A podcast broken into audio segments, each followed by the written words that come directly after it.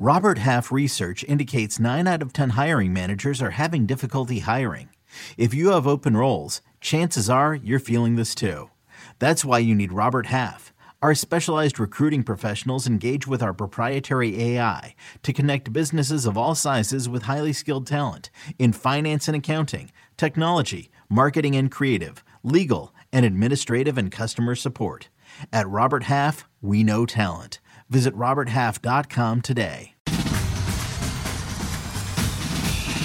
Welcome back to the Cover 3 podcast with your hosts, Chip Patterson, Tom Fornelli, Danny Kanell, and Bud Elliott.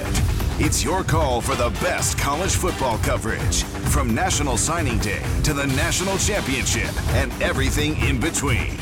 CBS Sports presents the Cover 3 podcast.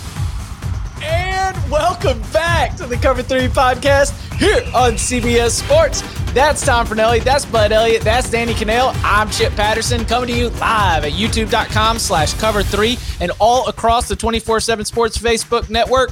Thanks for hanging out. Smash that subscribe, smash that like. Come and join us in the chat. We are having fun because it is Thursday at 11 a.m., the best time of the week. Week two locks on deck for you. We are fired up. We begin, as we always do, with a very brief review of last week, our results, what we learned, big takeaways.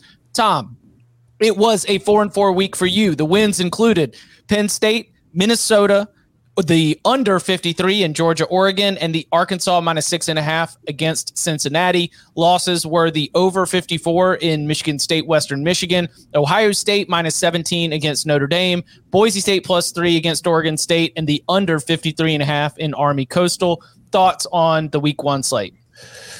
Uh, I mean, not a not a great week one slate. I'd like to thank Penn State for, uh, or actually, I'd like to thank Purdue more than anything for allowing Penn State to come back and get that cover. Uh, Boise State was the biggest kind of what the I, I really completely one million percent misread that the way that game broke down. But everything else, I mean, I felt decent about every other play I made. That Boise State one is really the only regret that I have. The one that I felt like I just completely whiffed on six and six on the season. I had wins that were Indiana team total under 24, the over 55 and a half in App State, North Carolina, Georgia minus 16 and a half, and Florida, Utah over 51 and a half. The losses were the under 52 in West Virginia Pitt and the over 61 and a half in Michigan, Colorado State. Four and two for the week, seven and four overall. Ultimately, I I have to thank Michigan for really turn. Actually, I have to thank specifically JJ McCarthy for giving me some life on that over. I know I fell short, but man, what a ride when you're begging for Colorado State to just find one last score in the game. Uh, but still an L. That again, uh, four and two on the week, seven and four overall. Danny, not so disciplined, Danny. The wins included uh, App State, North Carolina over 55, ECU plus 12, the under 59 and a half in o- Ohio State, Notre Dame, Florida plus three, and Florida State plus three and a half. The losses Pitt minus seven and a half, the over 54 in Michigan State, Western Michigan, Ohio State minus 17, North Texas plus 12, then a push on Clemson, Georgia Tech under 51. Uh, and Cade Klubnik made it a little bit little bit dicey. That thing was a win, and uh, and then all of a sudden you get the push. Five and four for the week, nine and seven overall. Uh, thoughts on the week one slate? So wasn't too far off on some of them. You know, some numbers just mid on. Pitt was a touchdown favorite, which would have got me a win. It would have got me a push, but it does show the importance of trying to get the right number. The other thing too is the only game that I was really wrong on was one where I am loyal to a fault. Sometimes I'll ride my winners a little too long. I liked what I saw out of North Texas in week one. Then SMU came and slapped them around a little bit. That game got ugly. Uh, so I just got to be cautious. Like I just make sure you don't ride those winners too much. You got to be selective. And maybe I was a little loose there. And DGen Danny came out. So get back to discipline. Although I got a long list today. uh, hey, listen, DJ, DJ and Danny is more than welcome, especially here on this week two slate. Uh, that five and four overall, nine and seven, still making money for the season. Bud, nine and two The wins were Penn State minus three and a half, the Tennessee team total over 50 and a half. Also in on that App State UNC over. Great to see that Queen Latifah smash in week one. Uh, the first half under three and a half team total for New Mexico State. The team total over 20 and a half for Louisiana Tech. The first half, Michigan State minus 12 and a half, that cashed. And the TCU team total over 34 and a half. Took a little while, but the frogs ended up getting there for you. Florida State plus three and a half, and the ECU team total under 20 and a half cashes on a missed extra point. Whew. The losses that when the horseshoe finally fell out, it was Oregon State team total under 29 uh, on Saturday night. You also the West Virginia team total under 21 and a half. But you nine and two for the week, 15 and four for the season. Now, what were the big takeaways moving forward? Yeah, I, I feel like you know, with, with, such a big board early in the season, I mean, I it's harder to be a bookmaker than it is to be a better early on because if you're if you're setting numbers, you got to get everyone right or, or, most everyone right. If you're betting to these, you just got to pick a couple that that you feel are off. You know, I I like Tennessee's execution on, on offense there. Uh, TCU, I was a little bit annoyed at how sloppy they were at, at times, but they, they still got there. I was I was like, man, is, is Colorado really going to hold TCU under under 35 or 34 and a half or whatever I ended up getting uh, when we did the show? And no, they did not. Luckily, um, ECU was the wrong side pretty clearly. Uh, I honestly like. I probably should have just bet NC State if they could score down the goal line. Maybe, maybe they cover that, but uh, good week, you know, and, and hope to have another one this week. I'm I'm uh, I, am not going to sustain 15 and four against the spread. Well, if no, I listen, do, I may just quit. Yes, he is. Well, what's important is that nine and two means that the monitors paid for themselves. They I did. don't know if the eBay transaction has gone through yet, but you can even just keep them and uh, and it'll end up working out. All right, gentlemen. Like the two. video for Coca. okay, like like the video for Coca, or else he'll have to get a real job. All right, gentlemen. Week two's on deck. Are y'all ready to lock it up? Let's do it. Since 2005, the under in games between service academies is 40 9 and 1. We're making locks. You get over in this one as well. A little two for one special. I was in sicko last week. Y'all were watching videos. I was live betting the hell out of ULM Kentucky. My blue plate special five star locks are coming. Five star master lock. Lock it up. These locks. I'm, I'm, I'm living and dying every, every point, every cover. We always like to get those uh, weeknight games for you know people are going to get this at different times. We want to make sure we tackle those first at the beginning of the show. Um, so only two games on Friday night. Louisville at UCF, the game that Bud Elliott said is the very best game of the entire week two slate, as dictated by his first round, so first pick selection in our game two game draft. The other, Boise State at New Mexico on the mothership CBS Sports Network. Our own DK will be on the call. Amanda Guerra on the sidelines. Does anybody have a play for the Friday night twofer that we've got on deck? I have one. Let's go. Uh, I'll start it. Okay. Locking up UCF minus five and a half. I just, it's not so much that I'm worried about Louisville's offense. I think there's a decent shot that Syracuse's defense turns out to be pretty good this year, and Louisville just got beat up. But I am concerned about them defensively.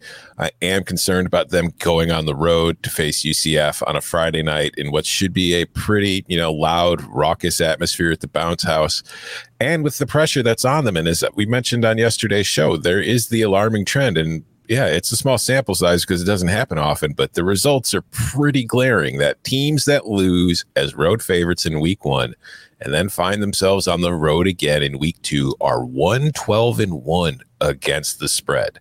Just not a lot of good vibes surrounding Louisville right now after I was pretty high on them coming into the season. Just it doesn't feel good. I feel like we're sitting seeing a situation where things could spiral out of control quickly. And I think Friday night's just going to push Scott Satterfield a little further to the edge there with the Cardinals. So give me UCF minus five and a half. Any anybody else making a play here? I am. Let's go. I'm going to take the under 61 and a half. If Louisville can only score seven on Syracuse, I mean, Syracuse offense was great. Maybe they're the turnaround, but still, if you struggle against them, I think they're going to struggle. Plus, I like UCF. Gus Malzahn has the perfect quarterback for his system in John Rhys Plumlee, an athletic quarterback who's got freakishly talented speed, and he's going to run them a lot. You can work the clock. You can throw it some too. I would lean towards Tom's side, but I'm just going to hop on the under in this one. So Louisville was trending on Twitter today, and I couldn't help but be like, "Oh!" and it turns out that there's a section of Cardinal Stadium that is sort of their like private exclusive area, and they just redid it. They are reopening it. Uh, Angels Envy Bourbon has purchased the naming rights for it, so it is the Angels Envy Bourbon Club. And I couldn't help but think that the opening of this said space probably means a lot of the people who might be asked to contribute to the hat are all in the same place right now. So I'm just saying, Scott, all the people have been together and talking about what they saw up in the dome.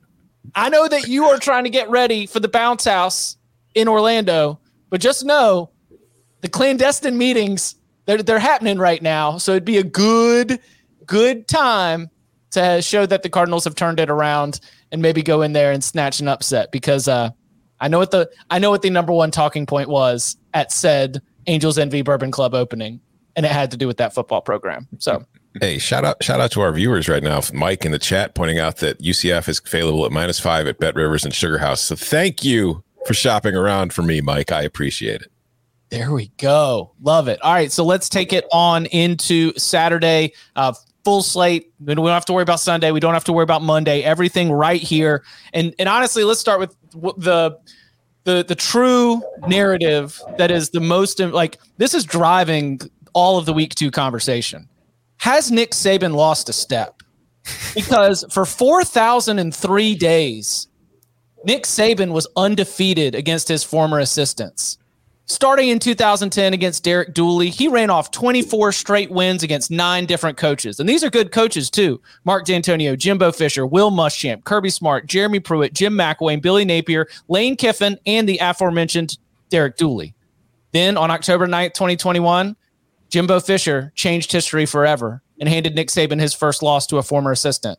Since then, Nick Saban is sub 500 against his former assistants. Has Nick Saban lost a step and does this very important narrative about the week two slate inform or drive or influence your pick for Alabama at Texas with the Crimson Tide favored by 20? Yes, it does, actually. Uh, and it, it basically makes me think that Nick Saban is going to have extra motivation in this game because Nick Saban is also 0 1 in his last games against former Nick Saban assistants in the state of Texas within the last year. So there's like a double trend that he is going to try to reverse. Um, I think just for consistency's sake, or sake, if, if you took Texas under their season win total, it's very hard to think that that you don't have Bama covering this number. And hey, I took Texas under their season win total. So I am taking Texas.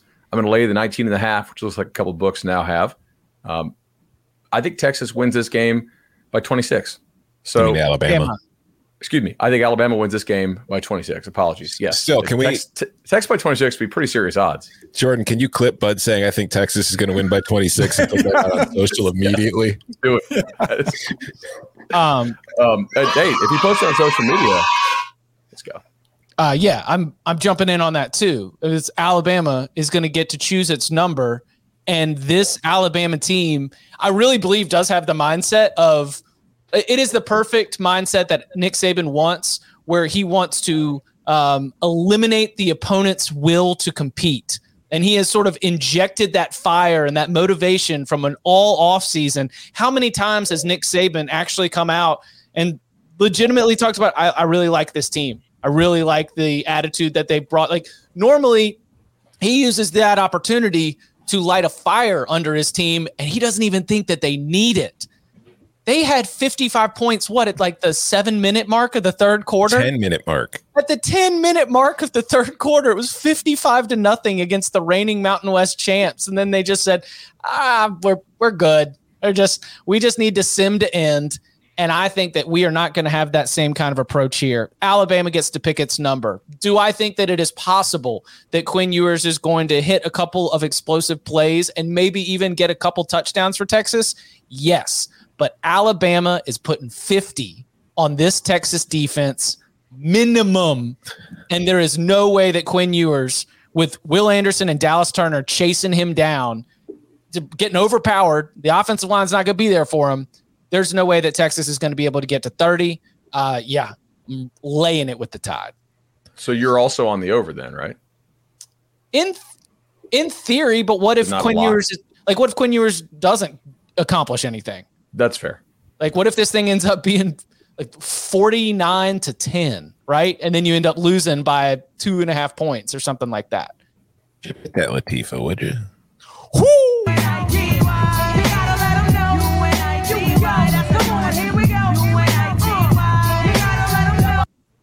Yeah, I mean, you guys covered a lot of it. I just, you know, you mentioned Alabama was up 55 to nothing with 10 minutes left in the third quarter and then took everybody out and just coasted to the rest of the game. They also sent in their backup defensive players for the most part, and they still shut out Utah State for the final 25 minutes of that game. And as for Quinn Ewers, you mentioned, I, I do think Texas is capable of moving the ball, maybe putting up some points in this game. But the other side is, you know, Quinn Ewers is still a freshman. This will be his second career start. I don't really take anything that happened last week against ULM, which has been one of the worst teams in the country the last few years, too seriously. And I think that Ewers going up against this Alabama defense without a whole lot of experience. I mean, it's not out of line to think he's going to make a mistake or two that probably puts Texas in a bad spot and helps Alabama cover this spread. So, yeah, I just, it would be a very interesting story as far as the narrative in the season is concerned if Texas wins this game or at the very least keeps it close. But I just don't see that happening. And I think Alabama's going to coast an easy win here, probably blow them out and maybe start kind of resting guys in the fourth quarter again because that Texas defense, I just haven't seen anything from it. It allowed 31 points per game last year. It didn't stop anything that was capable of moving the ball at all. And Alabama, they they can move the ball a little bit. So give me the tide. Danny, are you are you in on this or are you out on this? It can't be this easy. It can't be this easy.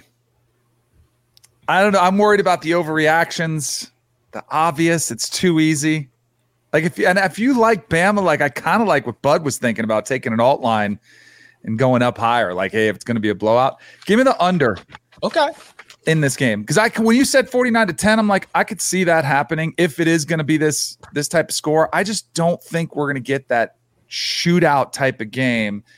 If and I'm leaning, I would lean Texas. I just think Texas in the heat it's gonna be hot.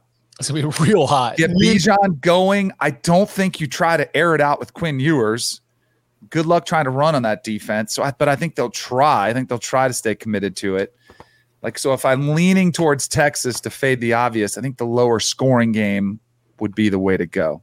So I'm gonna go under. What's 65 and a half? Is that my number? Yes, that's the best I can find you right now. Yeah, 65 and a half. All right.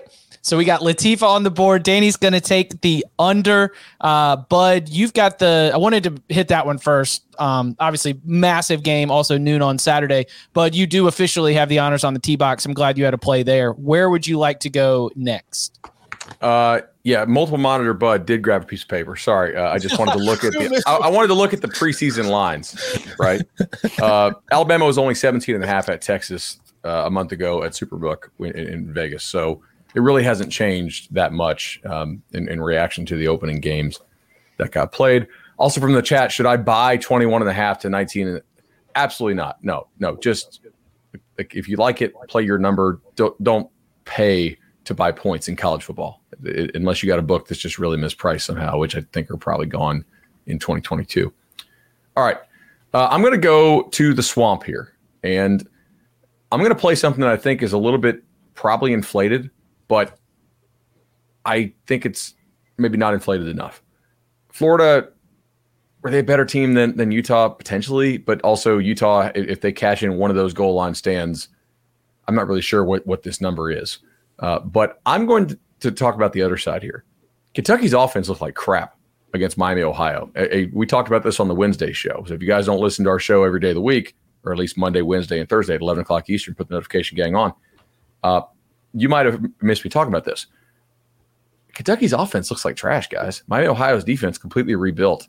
I'm going Kentucky under 23 and a half team total in the swamp. I'm not even in love with Florida's defensive line. I think Florida's a slow paced team. They want to protect their their lack of defensive depth, and I I don't think Kentucky's ready to play ball. Yeah, Chris Rodriguez is not on the depth chart, and it would be it would be a Cam Newton against Georgia level of acceleration of the NCAA issues if all of a sudden Chris Rodriguez ends up running out there. The expectation is that he, along with two or three other players, are all still going to be. They were absent from the depth chart. They are probably going to be absent. Mark Stoops even saying a couple days ago, you know, doing the "it's out of my hands" kind of thing. So the Kentucky offense, though led by Will Levis, though as we mentioned, Tayvion Robinson has emerged as a great op in number one option for him. He had like 11 catches for 136 yards in that game against Miami. Um, you don't have you don't have your the the heartbeat, one of the most consistent players of that Wildcats offense. No, uh, no, I've, I don't have a great play on this game, but I think that attacking the Kentucky team total is definitely one way to do it. Does I anybody see the, the spread?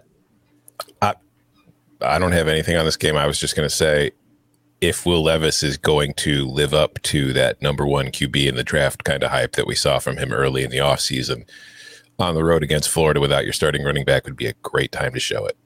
So this opened six and a half and got snapped down to about four and a half real quick, Mm-hmm. Which suggests that the sharp money was look uh, just trying to get on the other side of the overreaction. Who do you think? Who do you think wins the game? Just like straight up, Florida. Florida. I kind right? of want to get in on it. I kind of want to. I want to go full on Gator Dan, but I'm not. But I think Florida wins. Like if it I'd was lean two towards and a the under half. too. Huh? If- If it was two and a half, you'd go Gators. Absolutely, God, yeah. all day long. Yeah, it's tough, tough life when we're sweating. This, this ain't. Well, the by the NFL. way, were any of us big believers in Will Levis? Because I know, like in the offseason, like No. I think I, I think all of us kind of expect the same thing. Like it's gonna be a little bit erratic, and if that's what they're relying on to win a game on the road, that's why I like the Gators. that's that's one of the reasons I would not like Kentucky. I mean, Like I the, the get it. next time he plays like a first round draft pick will be the first time. Yeah, And, if, I, and if he does that and beats me, then I'll tip my hat. But I'll keep making money against Will Levis until he actually plays like these NFL draft Twitter fans think he is. he looks he hasn't part. shown that yet. Yeah, he he looks the part. He's big and he's got a big arm. But it's I think a lot of times when it comes to scouting, we get stuck in this cycle where we look at what's going really well in the NFL right now and seeing Josh Allen becoming what Josh Allen has become and then we immediately start looking for the next Josh Allen, guys that have those traits where it's like Josh Allen is kind of an anomaly. You don't see guys play that poorly in college and then take that kind of step forward once they get to the pros. All right, what about uh, anybody got a Pitt Tennessee play? I do. Ooh, let's go. All right, so I, I actually have a lot of like little little small edges in this game, but the one that stands out to me is actually one that we should probably fight. Do we have any dentist drops this, this year? Like, in, I- do we, we have a, we have a listen, drill still? Well, yeah, yeah. To, to, to review, I had a drill and it created an uproar of from the listeners who said that either from their personal experience, and that wasn't even Danny, who has his own, you know, issues with the dentist. Like they, the listeners couldn't take it. So maybe we can come up with something else for the for the dentist. But the dentist is getting in on this game. Yeah. Okay, I thought he he, has, was. he has two. Now he was one and zero last week. It's on me. Uh, I was so focused on on getting the, the monitors delivered uh, that I forgot to read off Dennis pick. He he he did go one zero last week. He he, Did he he take had the uh, no, he had the under. Okay. So um, that, that cashed pretty easily. All right. So look, Pitt is playing at a slower tempo this year. They still have a really nice defensive line and, and a good secondary. They saw an, an air raid style attack last week. Tennessee runs a little bit different thing that they run the Baylor stuff, but it's it's air raid based in in theory, just a little bit different way that they attack with it. Um, I'm not really sold on Kentucky's defense all that much, and I hate Narduzzi's new approach. But it is possible that Narduzzi's approach keeps this close for a half. So I'm going to attack this by betting Pitt plus three and a half first half line. All right. To me, I think there's a pretty good chance this game is like tied, you know, Pitt within a field goal, small Pitt lead at the half, and then and then maybe Tennessee opens it up late. The dentist agrees. On the first half pit play. Yeah, yeah, exactly. Well, it sounds to me like you shared the dentist your thoughts, and then he was No, like, I was like, did you hack like me or all something? like everybody I- else? Let's get on Bud's picks. So I- what I was the number you got it Excel here. Uh, plus three and a half pit first half line. Okay. I like a lot of your thoughts for what you were saying. That's why I like the under. If you notice the theme Yeah. developing today, under 67 and a half, I think is where it is. Um, I mean, Pat Narduzzi has made it very clear what he wants to do. He's going to run the ball. He's going to run it to a fault. They just saw an offense similar to this. They played them last year. They've got film to help them prep. They saw Hendon Hooker before. I think they'll be able to slow them down somewhat, but more importantly, the pace of the game is going to slow it down. So I like the under in this one. What's my Tennessee first quarter line? Uh, well, first quarter. Let's take a look. I think they're averaging like 17 points per game in the first quarters this year. Mm-hmm. Yeah. Wait, are you looking for a Tennessee first quarter team total or to Tennessee first Spread quarter first line? quarter. First quarter spread. Uh, I've got minus one. Yeah, let's do that. Tennessee first This. quarter minus one. As Tom Fornelli said on the early edge on Wednesday, the guy should be winning Oscars, Golden Globes, whatever for script writing because that guy comes out and has 15 really, really good plays. And on the other hand, Kedon Slovis early on against West Virginia took him took him a little while to get settled, took him a while to get loose. Uh, especially if Pat Narduzzi is going to be trying to establish the run early, I think that sets up for Tennessee to be able to have a lead at the end of the first quarter. Uh, give me the Vols minus one first quarter. Actually, I can get you minus a half. That's- so how about that?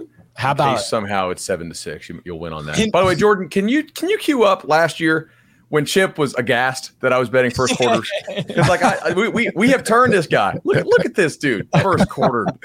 Love it. I actually did. I have watched some of that recently. Um, I had to put when I was putting together the new locks theme, uh, just because I was looking for some sicko quotes. Right, that was where the ULM Kentucky quote came from. The same episode where I was just like, I, I didn't. I, you've educated me. I've I've gone to the dark side on this one for sure. Uh, any other Tennessee pit plays? Nope. All right. What about um, we want to go to Baylor BYU? Keep trying to hit some of these big big games. I got one. Yeah, let's go. Over 53 and a half. Total's too low. Talked about it a little bit yesterday, hinted at it, was looking at it. and I've talked myself into it. I just look at this game. I think both this is a good quarterback battle, and I think that this total is somewhat disrespectful to the quarterbacks between Blake Shapen and Jaren Hall. I think both will be able to move the ball against the respective defenses of both of these teams. And while Baylor has had an excellent defense under Dave Aranda, BYU was able to move the ball against it last year. And I know they're going to be missing a couple players on offense. They might even be missing uh, Nacua as well, although I think there's a decent chance he's going to play. But I just think that this is going to be a fun, entertaining game on Saturday night. And I think that it's not going to be like a 41 to 40 kind of shootout type game, but I definitely think the winner's getting to 30. And I think that it's going to be close. So give me the over. I want I want to fight you on this, but I need another point to, to, to have to be a play. What about I on the want to fight him too. So y'all I'm on the side. I like BYU, and I can get it a field goal. Still, it's not three and a half. I can get it a three. Uh, You- Yeah, definitely. threes yeah. I'll lay the three. I'll lay the field goal. And I watched because Chip and I were on USF last week, and it was an absolute beatdown. It was 28 nothing. It was 38 7 at the half. They were in complete control. One of the things that I don't know if we value enough is experience. BYU has the most experienced roster in the country of returning production. They're playing at home. Provo's a nice place to play at home. Get a little altitude. The crowd's going to be ruckus. Jaren Hall, I think, is one of the better um, kind of quarterbacks flying under the radar. And BYU, they they look at themselves as a Power Five school, and they take pride when they get these opportunities. By the way, future conference foes these guys will be when they join the Big Twelve.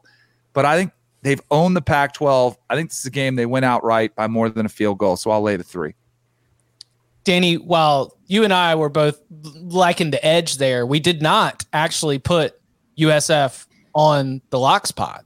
You know, we it was it was something that we were interested in. I think a pick we made on CBS Sports HQ because you, you go and you scan the leaderboard and and lock agreements between Danny and Chip currently want to know. Well, Chip, you did have USF as a money line sprinkle last week. Oh yeah, yeah, That yeah. was it. I money, money line sprinkles when you cash. And then I was Northwest- mad I didn't take it. Thank goodness Yeah. I didn't. Well, Wait, you're when- currently you're currently kicking our butts in money line sprinkles, so you should take them a little more seriously, there, buddy. No, I'm saying when you've got that Northwestern money to play with, you know, it just you can be a little loose. But one and zero is about to be two and zero because BYU covers this spread. How many games? Whoop, wrong board.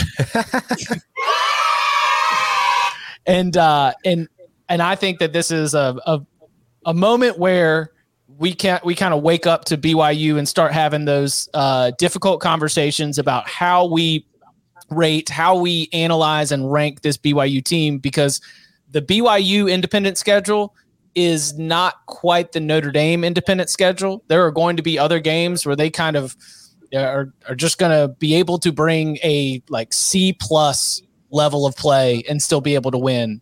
And so when they do get those big games, especially ones at home, I think that is it's an incredible opportunity for them to show out. That has always sort of been the name of the game with BYU. And I like their balance. I think that even though, even with some personnel concerns that I think are influencing some of this line movement, the Cougars are going to be ready to ready to go. And this is a Baylor team that has been retooling on both sides of the ball. And while Blake Shapen is looks really really good, uh, I think that BYU ends up winning the game. So at a short number like three, I feel comfortable laying it. So give me the Cougs. All right. Any other uh, any other big games that you think we need to hit before the break? Are there other big games this weekend? Boston College, Virginia Tech. Illinois, Virginia. One. There is a rivalry game. Iowa, Tom. Iowa State. that could have. I. You know what? I am not locking it up. Do you, does anybody have any plays on this? Oh yeah. Yeah. All right. Well, then you go. How are you not on the under? I'm. Uh, but I would like to hear what you think. I want Iowa under 21 and a half team total. All right. I, Iowa's offense is complete garbage. All right. They have a nepotism OC situation going on that they didn't they didn't fix in the offseason. Hey, that's called quiet quitting, and they tell you that it's the thing these days. All right. They their personnel, I think this this year is significantly worse. Like I, th- I think they have worse players in the same coaching staff. I I, I don't think the drop off with Iowa State is quite as bad as people think it is. So I I think they score like 17, maybe 14, maybe 10. Hell, they only scored seven last week against an F- FCS team, a good one, but an FCS team, and they didn't score a touchdown. It was seven the really baseball way, like a, a three run homer and two safeties. Under 21 and a half for me. Matt I- Campbell. Oh, go ahead. I told our very own Chris Hassel that I would take the under if it was 35. It's at 40, right? It's a 40 and a Yeah. half. Yeah. Mm-hmm. I'm going under because you Yeah. know what? On the flip side, while Iowa's offense is atrocious, Phil Parker is one of the best defensive coordinators in the country. And I don't see Iowa State going up there and lighting up that defense. So I think it's going to be exactly what we think it is. I think it's going to be an ugly, all out brawl with all this at stake in a rivalry game. I don't think either team has a quarterback that's going to, you know, make a lot of plays. They're both going to try to run the football and play good defense. Going to be ugly. I would take it all the way down to 35 and a half if I had to. I'm going under. Under Danny today. I I could see something similar. Um, thirty. I mean, three and a half is a is a, is a great opportunity with a low total for us to jump in on just some to put on some old clothes we haven't worn in a while because Iowa State gets hot. You know, it gets all this hype. You know, they get propped up as though they're like a Big Twelve title contender. Get propped up as a maybe college football playoff dark horse. Then we don't get the opportunity to cash in on the five star culture in Ames. We don't get the opportunity as much to get in on Matt Campbell as an underdog. We've got Matt Campbell as an underdog with three into hook in a game that we think is going to be low scoring. Iowa has won six in a row in this series. Matt Campbell has not yet gotten it done. I don't know if he will get it done, but he'll cover this spread. So on the Matt Campbell as an underdog, I'm going Iowa State plus three and a half. I am not locking anything in this game up, but I would bet the over before I did anything else. Wow. Ooh. It's too low. Is it just a gut? I mean, is that a hunchy or gut play? Kind of. Yep. hmm Just I think I think you know what happened to Iowa last week? Like Iowa State was playing Southeast Missouri State. They just steamrolled them, didn't do anything special. I think Iowa was trying to do the same thing against South Dakota State and just got caught with his pants down because its quarterback did not execute the game plan very well, even in a vanilla game plan. And there might be a QB change this week. Mm, all right. Coming up on the other side, we'll take a look at South Carolina, Arkansas, and the rest of the board, sicko mode and all, all that, and our money line sprinkles next. Hello, everyone. It's Micah Richards here. You might have seen me on CBS working on their Champions League coverage over the last couple of years. I wanted to tell you about an exciting new podcast that I've been working on. It's called The Rest is Football. It's me, alongside Gary Lineker and Alan Shearer, two absolute legends of the game. The show combines topical debate from the world of soccer along with outrageous tales from our careers. And I mean, outrageous. Just search The Rest is Football wherever you get your podcasts. All the best from Big Meats. I noticed that Champions League match was talking about ma- more magic in Liverpool. Uh, I think Liverpool needs a lot of magic after that 4 1 ass whooping they caught from Napoli yesterday. hey, this they're in trouble. I mean, I don't I don't know how you're going to come back from that goal differential in the table. It's going to be Mhm. tough. Uh, Tom so far has Alabama minus 19 and a half, UCF minus five, BYU Baylor over 53 and a half. I've got Alabama minus 19 and a half, Tennessee minus a half first quarter, BYU minus three, Iowa State plus three and a half. Danny's got the UCF Louisville under 61 and a half, the Bama Tennessee under 65 and a half, the Pitt Tennessee under 67 and a half, the Iowa Iowa State under 40 and a half, and BYU minus three as well. Bud on Alabama minus 19 and a half, the Kentucky team total under 23 and a half, Pitt first half plus three and a half, Iowa team total under 21 and a half. All right. Full board is open. Tom, where would you like to go? Uh, let's see. I'm going to go kind of along the lines of what we were doing with the last game, what I think is the most egregious line that I saw this week. Did you know that Northwestern's team total is set at 33 and a half right now? I did. the Northwestern football Wildcats were being asked, are they going to score 35 points this week or fewer? Uh, I'm going to go with fewer. Yeah, give me the Northwestern under 33 and a half at home against Duke. I understand that the offense looked pretty good actually against Nebraska in Ireland a couple weeks ago. It was unexpected. Ryan Hilinski was throwing the ball all over the field. I don't think Nebraska's defense is that good. I look at Duke, I look at Mike Elko, and he comes in first game. And granted, Temple will probably be one of the worst teams in the country this year. But I felt like the blueprint and the culture was on display right away with Duke's putting up a 30 to nothing shutout win over Temple. This is a team that is going to put its defense forward and try to stay in games and kind of, you know, do it the Northwestern way, the way that Pat Fitzgerald's done it forever. And they also offensively did not seem to be in much of a hurry. So I think going on the road to face Northwestern, they're probably going to have somewhat of a similar game plan. Limit possessions, keep this thing close, and they'll have a chance to win because Northwestern is still Northwestern. And I think that Northwestern will get back to more of a Northwestern approach. I think it got it into a game against Nebraska that it's really not comfortable playing, and it succeeded doing so. But I think it's going to go back to putting on home and putting on its slippers and getting nice and comfy. I like the team. I like the oh, under for the game on its own, but yeah, the better bet is just take Northwestern under 33 and a half because no matter how this game goes, there's just how can you bet on the Wildcats to score 34 points in a game? I'm good for the full really game like under too, here. Tom. I mean, that's I mean that is like I I just don't want to just jump right on something that you revealed to me. You know, that is just Do the- it. the- that is the integrity of this competition because you and I are seeing it kind of the same, and you've got the more specific angle, and so I, I'll let the listeners uh, go ahead and take that. But I'm I was on the full game under, fired this thing on Tuesday on Sportsline, so uh, you know I'm just going to stick with it because I see it very similar similarly to you. The one thing that we can count on from the Duke Blue Devils right now, it's where they've got more experience, it's where they've got more talent, is that they are going to be a solid defensive team under Mike Elko. And I think that Northwestern, what it was able to do offensively against Nebraska, is not going to be repeatable. This thing's going to be a low scoring. This thing's going to be a little bit of a grinder. Uh, I like the full game under here. Brian Logan says, by the way, it's at 34 and a half on DraftKings, so it's gone up. Couple weird things on this, and then I'll get out of the way because I don't I don't actually have a play on this. Um, there's some chance Duke goes tempo. Oh yeah, which Northwestern was. Yeah, I don't like Northwestern is still a tempo team to me. They're just not super efficient.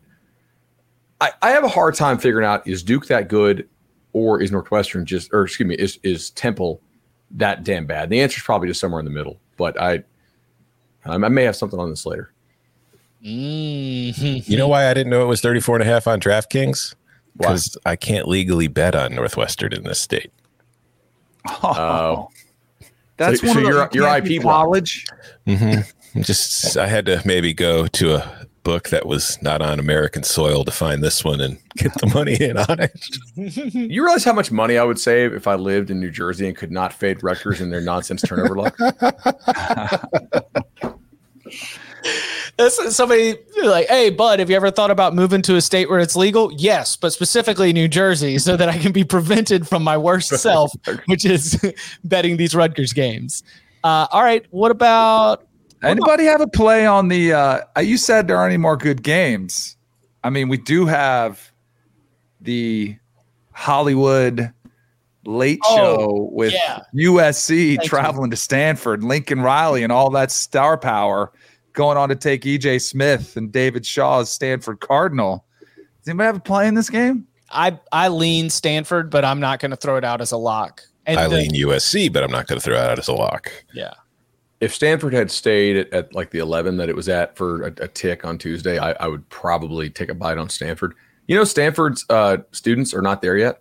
Mm-hmm. So, like, I don't know what you guys adjusted home field. I usually use two, like two or 2.1 for home field and then adjust from there. For Stanford, And for though, Stanford, it's a zero Right. point zero. It's kind of a zero, yeah.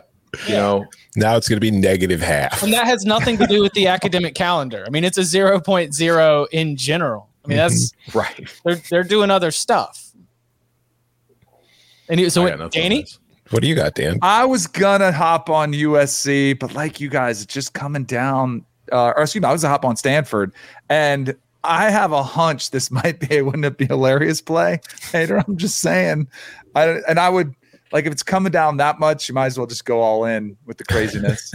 oh, I, I, when it opened, I think we did our pick show Tuesday with Brady Quinn on HQ, and I took Stanford, but it was at double digits. It wasn't as low as it is now. As as it is now. no, it Oh, would I do have something on this. without a doubt. Yeah, What do you got, bud? This, this came into range. I'm playing the under. Six, seven and a half. I, I think Stanford will not play tempo. I think they'll have some success against USC's defense, keeping the ball away, maybe limiting possessions. You know, USC scored a whole bunch in week one, but they had three pick sixes. So maybe that's a little bit inflated. Uh, I, I I think under 67 is wor- wor- worth a look here. I I, uh, I was waiting for it to get up there. That's that sounds 60, like under 67 and a half, actually. Mhm. Is, sounds like uh, a most great chase play. You know, just to set Oh, off to yeah. the side, just to see like, ooh, Daddy needs some action on the primetime slate. uh, Love it. Lo- love that right there. Uh, all right, open open board. Tom, let's see. Where do you you've got only four right now? Where do you want to go? Uh, I'm going to go with a play that I think is somewhat under the radar. I think not enough people have been paying attention to it. I have because I'm weird. Um, give me Kansas plus 13 and a half. Sorry, Coca, if you're still watching and commenting on the YouTube there, but this is a Kansas team that I don't think most people have really kind of caught on to the improvements that it's making. And I don't think the market has quite caught on to the improvements that it's making. It's not a team that's going to go to a bowl this year, but it is a team that has been trending in the right direction and is going to be far more competitive in the Big 12 than it typically is. They're able to run the ball. They run it with explosive plays. They did it all last week. Granted, I think it was Tennessee Tech they were playing. The opponent wasn't much, but we also saw it towards the end of last season where they were finding more success in that offense. And it's starting to look a lot like the offenses Lance Leipold had at Buffalo, where they were just explosive run play, explosive run play, explosive run play.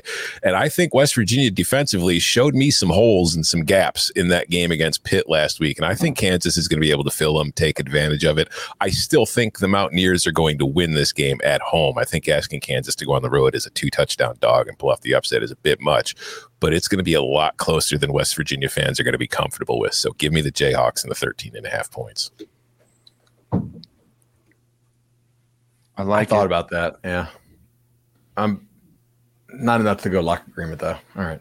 I would love it. I mean, if it was 14, I would be like just screaming from the mountaintops. Let me go Are with you leaning another- under here? Yeah. Okay. Yeah. I think I think we have a similar thought on this. Let me go another uh, 13 point dog, sort of fire this out of the way. I, I cannot say that I was the first person that was enlightened to the idea that UNLV might not be terrible, but the Rebs showed early that they were playing with some spunk, some fire. That Idaho State is Idaho State, but to be able to look that functional and to execute that ruthlessly was impressive. So they find themselves as a 13 point dog against Cal. And my question is, what about Cal says that they are built to run away from or blow out a competent football team? And if we finally hit the point where UNLV is in that competent football team, their power rating is going to have all the bad factored in because we're still so early in the season. I think this can be a 10 point game. I think this could be a seven point game. I think UNLV can put a scare and make things difficult for Cal, make them sweat just a little bit. So I will go with the Rebs plus the 13 against Cal. I don't hate this. The only real issue with this, and I, I did bump my, my, my number here by a point. So UNLV's D coordinator came from Cal, and I don't think UNLV's defense is that good. And I'm a little bit worried that Cal, given that you know, like he runs that Wilcox style system, he may be he may be able to see. Wait a second, like UNLV is really bad at this, this, and this as far as their defensive rotations and, and adjustments, and then tell the offensive coordinator at Cal, who I don't think is very good, correct, exactly what could mess up UNLV. Like it, it it's the first year there as, as, a DC. I think like it's it's an install. That that's the thing that scares me off off that a little bit. But I, there's also this possibility Cal's offense is just terrible again, and UNLV has has like does UNLV have better skill guys than Cal? I, I think they might. They have a turnover slot machine on the sideline. Winners. That's uh, you're UNLV and you've got a turnover slot machine.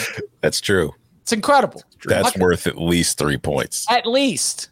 Stanford home field advantage 0.0. UNLV slot turnover slot machine 3.2. That's how we handicap it. So yeah, what? give me the Rebs. All right. Where do y'all want to go? Open open floor. I got one for you. Yeah, say Danny's got a hard out coming up. So what do you got? Yeah, I got a hard out. Let me get a couple of mine out there. Um, Air Force is playing Colorado at home. Are you guys aware that Air Force rushed for 582 yards in one game this past week? Are you aware that Colorado got beat by TCU? Colorado's not going to be very good this year. They have to travel to the Air Force Academy in Colorado Springs. It's on CBS. I think my guy, Troy Calhoun knows it's an opportunity on a national stage to make a little statement. Air Force is going to be favored every game they play this year. They've got a chance to possibly be that first academy to make a New Year's Six. It's an opportunity to make a statement. I think this game is ugly. I think it gets sideways. So give me the Air Force Academy laying with 16 and a half or 17. Where's my number? I can get you a 17. I'll do 17. I'll lay it. I think they win by three touchdowns easy. Lock fight. fight. Fight. Fight. Fight. Fight. I know I can get you a 17 because I can find a Colorado plus 18. This is this is a principle for me. It's not nothing against Air Force, Troy Calhoun, and what they're doing there, but this is a Power Five opponent they're playing, and I'm supposed to believe the option team is going to be a three score favorite and cover that. I don't think Colorado's very good. I know that they lose Shrout last week. He got hurt. He is not available this week, but you know what? I think Brendon Lewis is an upgrade at QB. I think Brendon Lewis was a highly rated three star coming out of high school. He's a dual threat. He's a tremendous athlete. I think having him running this offense against Air Force will give Colorado something of an advantage on offense. They'll look better, giving him the week in practice to get ready for this. I think the Buffs are going to look a lot better this week than they did last week against TCU, which I think has a better defense than Air Force does. So give me the Buffs plus 18. So the thing that concerns me here, I but I like Tom's principle that he's just saying like what? Like I, I, I knew when it came out. And like because I even texted you I was like I, like see I emoji seen the Air Force Colorado line, but Colorado gave up 275 yards on the ground at 9.2 yards per attempt against TCU. That very specific weakness in your game against a team like Air Force, which isn't going to run for 582, but is probably going to run the ball 45 times, is uh there's one key difference though. What's the key difference? When you're facing a Sonny Dykes offense, you have to worry about the pass. When you're oh. facing oh. Air Force, you really don't. But that means they were prepping for a Sonny Dykes offense, and now they've got a week where they've only got one week to prepare for that attack of fine. Air Force and all those They'll cut blocks coming your way. They'll be fine. This is a state rivalry. Getting three scores. yep after zero lock fights in week one, we finally got some blood on the board. A nice little Tom and Danny lock fight here on week two. Danny, why don't you keep it rolling? Here. Oh, you do on the same game? Yeah. Yeah, I, I want under 49 and a half. Um, Shrout getting hurt. Lewis can't throw the ball. So Doesn't have to. They'll, they'll run around a lot. The clock will run. We know the clock runs when Air Force has the ball. Um, I uh, remember Daniels was banged up for Air Force in the offseason, so I wonder if they get up big if they don't pull him and put the backup in. I, I think under 49 and a half is, is a, a solid look here. All right, Danny, keep it rocking. You'll notice a patriotic theme coming up. Uh, I got one more play. It's all I had anyway. Uh, Arizona State's traveling to Stillwater, take on Oklahoma State after Oklahoma State almost had a disaster on their hands against Central Michigan week one. Spencer Sanders was awesome.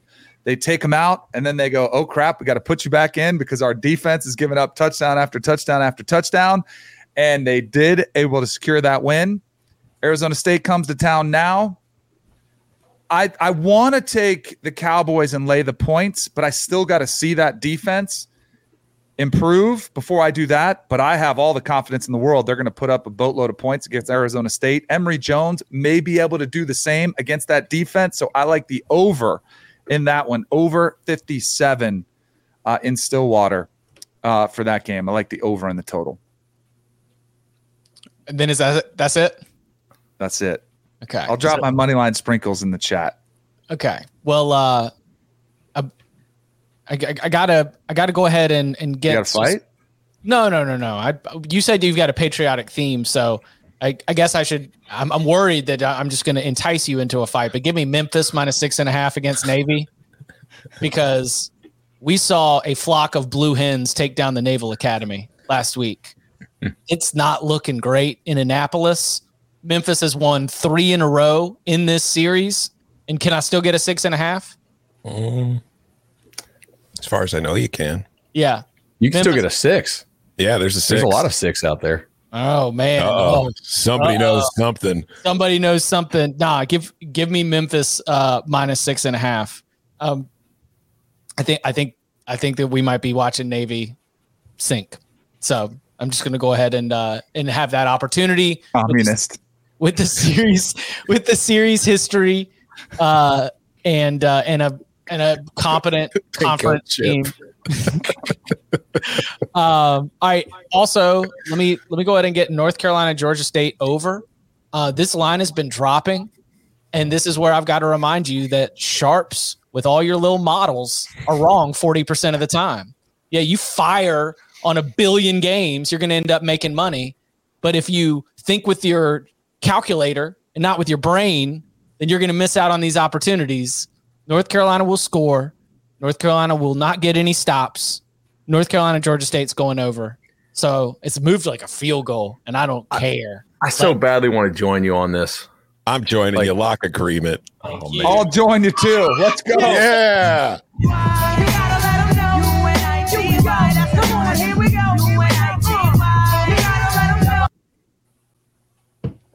I got a massive man crush on Drake Maye, in case you guys didn't know. Like, Yeah, I'm ready to christen him a top 10 pick in the NFL draft, nine touchdowns, zero interceptions after two games. I still got to see it. I think they're going to have no problem scoring points. I mean, look what he did without his best receiver uh, last week. I think he's still going to str- uh, I think he's still going to light these defenses up. But until I see Gene Squiz- uh, Chizik's new look defense that the Carolina Tar Heels have going for him, I'm not buying into it yet. So I think it's a shootout. Um, my only real the reason I'm not not joining this because I want to protect the sanctity of the infinity, you know, and this game could have a lot of rain, which doesn't always mean bet under. A lot of times it actually means bet over. But Georgia State did not play with the same normal Georgia State tempo last last week, and like my numbers say over, but that's assuming Georgia State gets back to its normal tempo, and I'm not really sure if they're going to resume playing normal tempo until conference season. So I. I'm like a point and a half off from joining you guys on this, but uh, maybe if some people want to bet it under for me, I'll I'll, uh, I'll hop back on. Memphis down to five and a half. Dang. Oh, baby. Just Our viewers are awesome this week. standing standing on the freight train Loving it. right now. Let's They go. also got they got me plus four uh, first half with Pitt, by the way. Yeah. so that's uh, On it. It's kind of cool. All right. Um, W- I have what, one last uh, one. You guys have more? I have. Let me double check. No, I I'm cleared out. I only got sprinkles left. Mhm. All right. Um, Hate to do this, but this is something that I was already on before Sam Hartman came back. So if I like the number without Sam Hartman, I like the number better with Sam Hartman. What's the best I can get here, Tom? 11 and a half, tw- 12s, 12. basically? I get you 12, yeah. All right, I'll lay the 12 with Wake. Um, Wow. I don't like Vandy's pass rush against this Wake attack. I think Vandy's actually a pretty improved team, but stylistically here, I don't like the matchup for the Dores.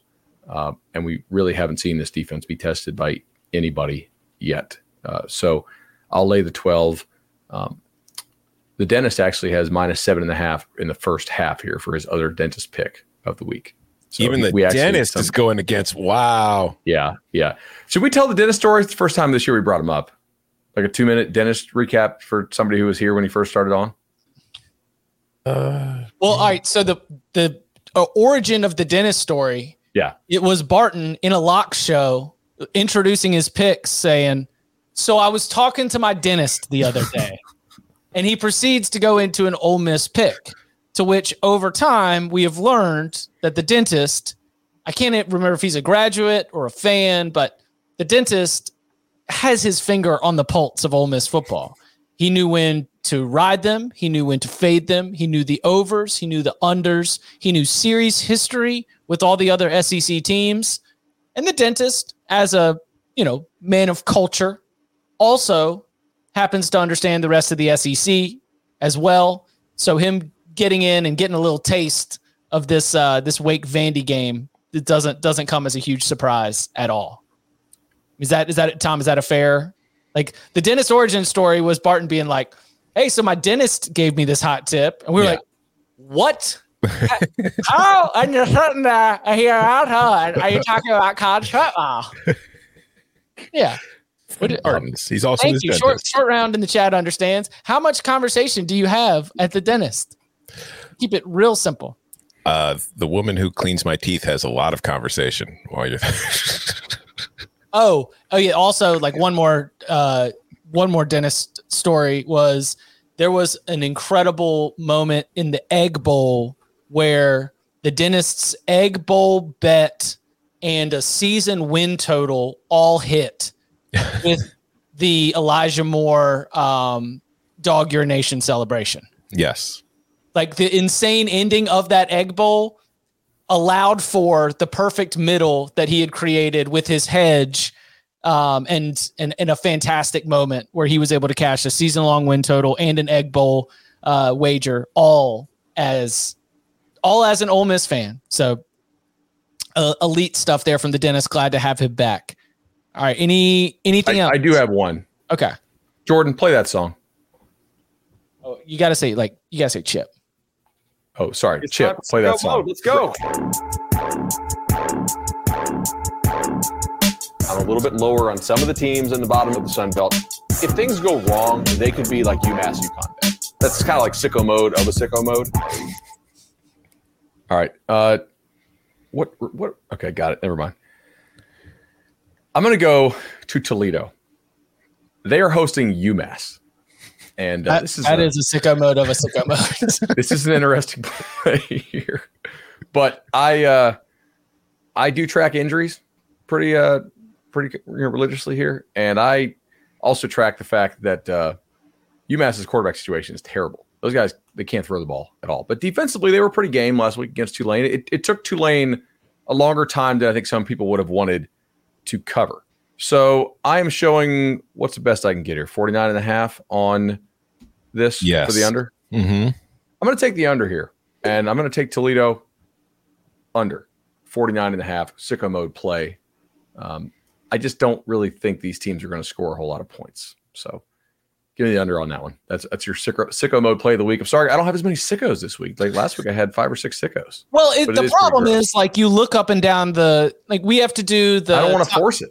Well, we we have to do the top twenty five expert picks for CBSSports.com, and I was looking at the card, and it's a whole lot of FCS, Yes. like a whole lot of 34, 44, 44 and a half. I mean, it's just it. it you- you're not having the stars align. It, week two always looks bad, and then is like very very entertaining, and we have enough uh, to chew on that I think it's going to be delicious. But at the same time, if you're you we're not going to catch the real good sicko stuff uh, with as many FCS games on the schedule as we have. All right, before we get to the money line sprinkles, a quick review of the against the spread and over under locks. Tom has Alabama minus 19 and a half, UCF minus five, the BYU Baylor over 53 and a half, Northwestern team total under 34 and a half, Kansas plus 13 and a half, Colorado plus 18, North Carolina, Georgia State over 64 and a half. Chip Scott, Alabama minus 19 and a half. Tennessee in the first quarter, minus a half a point. BYU minus three, Iowa State plus three and a half. Northwestern Duke under 58 and a half. UNLV plus 13, UNC Georgia State over 64 and a half, and Memphis minus five and a half. Danny, UCF Louisville under 61 and a half. Bama Texas under 65 and a half. BYU minus three. Pitt Tennessee under 67 and a half. Iowa Iowa State under 40 and a half. Air Force minus 17. North Carolina and Georgia State over 64 and a half. And yeah, that one's out. Uh, Alabama minus 19 and a half. Oh, for Bud. Bud. Alabama minus 19 and a half. Kentucky under 23 and a half team total. Uh, Pitt plus four in the first half. Iowa team total under 21 and a half. USC Stanford under 67 and a half. Colorado Air Force under 49 and a half. Wake minus 12 and the under 49 and a half in Toledo, UMass. That brings us to our money line sprinkles. Last week, we saw uh, Florida hits for Tom. Uh, Illinois was a loss. Uh, I lost USF. Was Arizona last week, or was Yes, that, that was yeah, last week. Cash Arizona uh, lost USF. Danny lost on UC Davis. His guy Dan Hawkins, but was cashing on Arizona and cashed that Old Dominion against Virginia Tech. Bud Middle Tennessee does not cash. North Texas does not cash. Texas State does not cash. And was Kent State last week too? Correct. All right. So, um, Tom, I'm still what- over on sprinkles. yeah, 0 for 5 right now. Uh, Chip terrible. two and one, Tom two and two, Danny two and three. Uh, I'll, Danny's sprinkles. Ooh, Navy plus two and a half. He is going patriotic. Uh, Army plus 120 against UTSA and Pitt plus 205. I mean, you know, the way the way that Pat, Pat Narduzzi would love to play like a service academy. So let's just say it's all service academy money lines for uh for Danny going Navy, Army, and Pitt. Tom, what is your money line sprinkle for the week? Uh, I've got four. Should I just throw them all out? Yeah. Yeah. All right. Well, my first one is sorry to your uh, lock unity there with Daniel, who's no longer here, but give me Baylor plus 145. I, I understand why the spread is what it is, but one of the reasons I'm taking the over is because BYU's defense wasn't good last year. Like it was ranked 90th or so nationally in success rate. It gave up a lot of points per drive. And then against Power Five opponents last year, again, a smaller sample size, but its success rate defensively dropped to 52.3%. It allowed 2.34 points per possession. It had an EPA of negative 0.12 per snap. It was not very good against Power Five teams. So I think Baylor's being discounted a little too much on the road here. I think that the Bears are going to win the game more than this number suggests. So give me Baylor plus 145. Uh, Boston College plus 125 on the road against Virginia Tech in a battle of two teams that absolutely have to win this game. I just trust Jurkovec more than I trust Grant Wells right now. That's really all that this boils down to. So if I can get plus value on the Eagles, I'll take it. Uh, Houston plus 137 on the road against Texas Tech. I think the Texas Tech should be favored, but I think Houston wins this one often enough. And I didn't lock it up on the spread or on the total, but I am doing a money line sprinkle because this seems a little too big in my eyes for a game I don't expect to be that high scoring, although it'll be higher scoring than people expect. But give me Iowa State plus 155. Damn, we, we I like a lot of those with you. Uh, All right. Let me come and get a bite of the best one win team in America. They were a one win team last year. They already got one win. We got Mississippi State led by Mike Leach going west. We've seen this movie before. We've we've seen all kinds of results from Mike Leach out west. Give me Arizona. What's the what's the be- best number that I've got there against Mississippi Best, State? I can find you right now is We got 330. 330. Yeah. Love it. Okay. And Also, fantastic. Wouldn't it be hilarious vibes all around Palo Alto? Give me Stanford on the money line against USC because if Lincoln Riley doesn't have a good what's your deal impression that he can break out to really channel Pete Carroll from 2009, well, then he might need to get it ready when Stanford plays some ball control and keep away, and that USC defense can't get any stops against the run. So uh, it's an all primetime, all sort of West Coast based money line sprinkle for me. Arizona, the best one win team in America, making it to two wins, and the wouldn't it be hilarious play of primetime. Stanford getting it done on the farm, on the field against the transfer portal all stars. Let's sprinkle it. All right, I've got a couple here, and maybe maybe I'll actually hit one this week. Give me Eastern Michigan plus 370 going going to ULL. It's time for sicko mode. Let's go.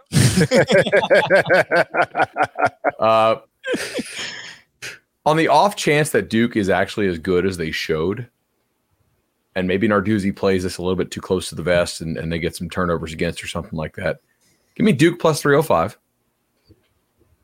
And I'm gonna I'm gonna join Tom on, on Baylor plus 150. I I, I kind of need to take a bite of this somehow because in, in talking to these coaches who, who were after Gerry Bohanon in, in, in the transfer portal, they were all really impressed with, with, with Blake Shapen.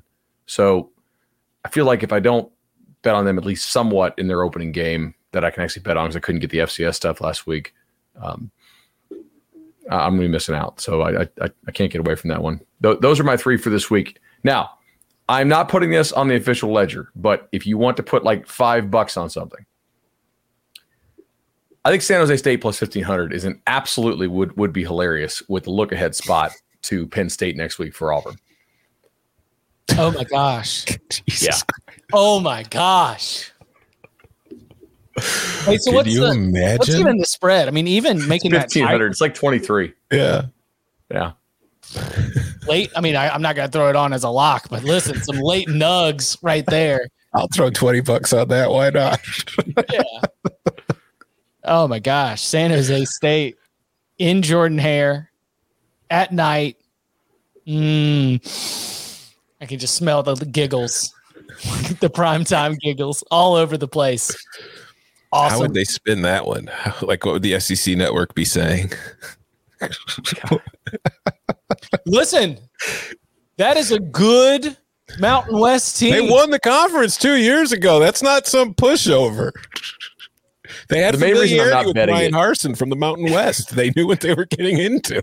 Their offensive line was terrible uh, in, in the opening game against an FCS team. So I'm a little concerned if they could block the FCS team they played, they might not be able to block Auburn. But Nathan in the chat doing the money line alt line Yeah. as he said San Jose money line and Auburn minus 35 alt line. No in between. I would not recommend a 35 point straddle. Uh, there- there's quite a few in betweens there, actually. But I don't know, man. If if butts get tight, then San Jose State's going to be able to get that thing done. They went on the road for a whole year, spent so much time together. They're ready to go. You got something else? no, I just interesting note from the chat actually. Um, not that the chat doesn't always have interesting notes because they of course do. This is the Narduzzi's fourth time he's faced Hendon Hooker. Yeah, because of Virginia Tech Pitt. Yeah, I didn't that's that's that's a, that's a nice note.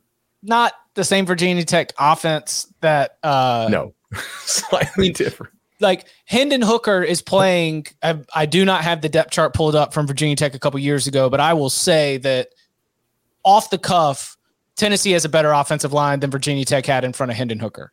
I remember Virginia Tech blocking for Hendon Hooker being a little bit of an issue and very different offensive scheme in terms of how long you even need to block.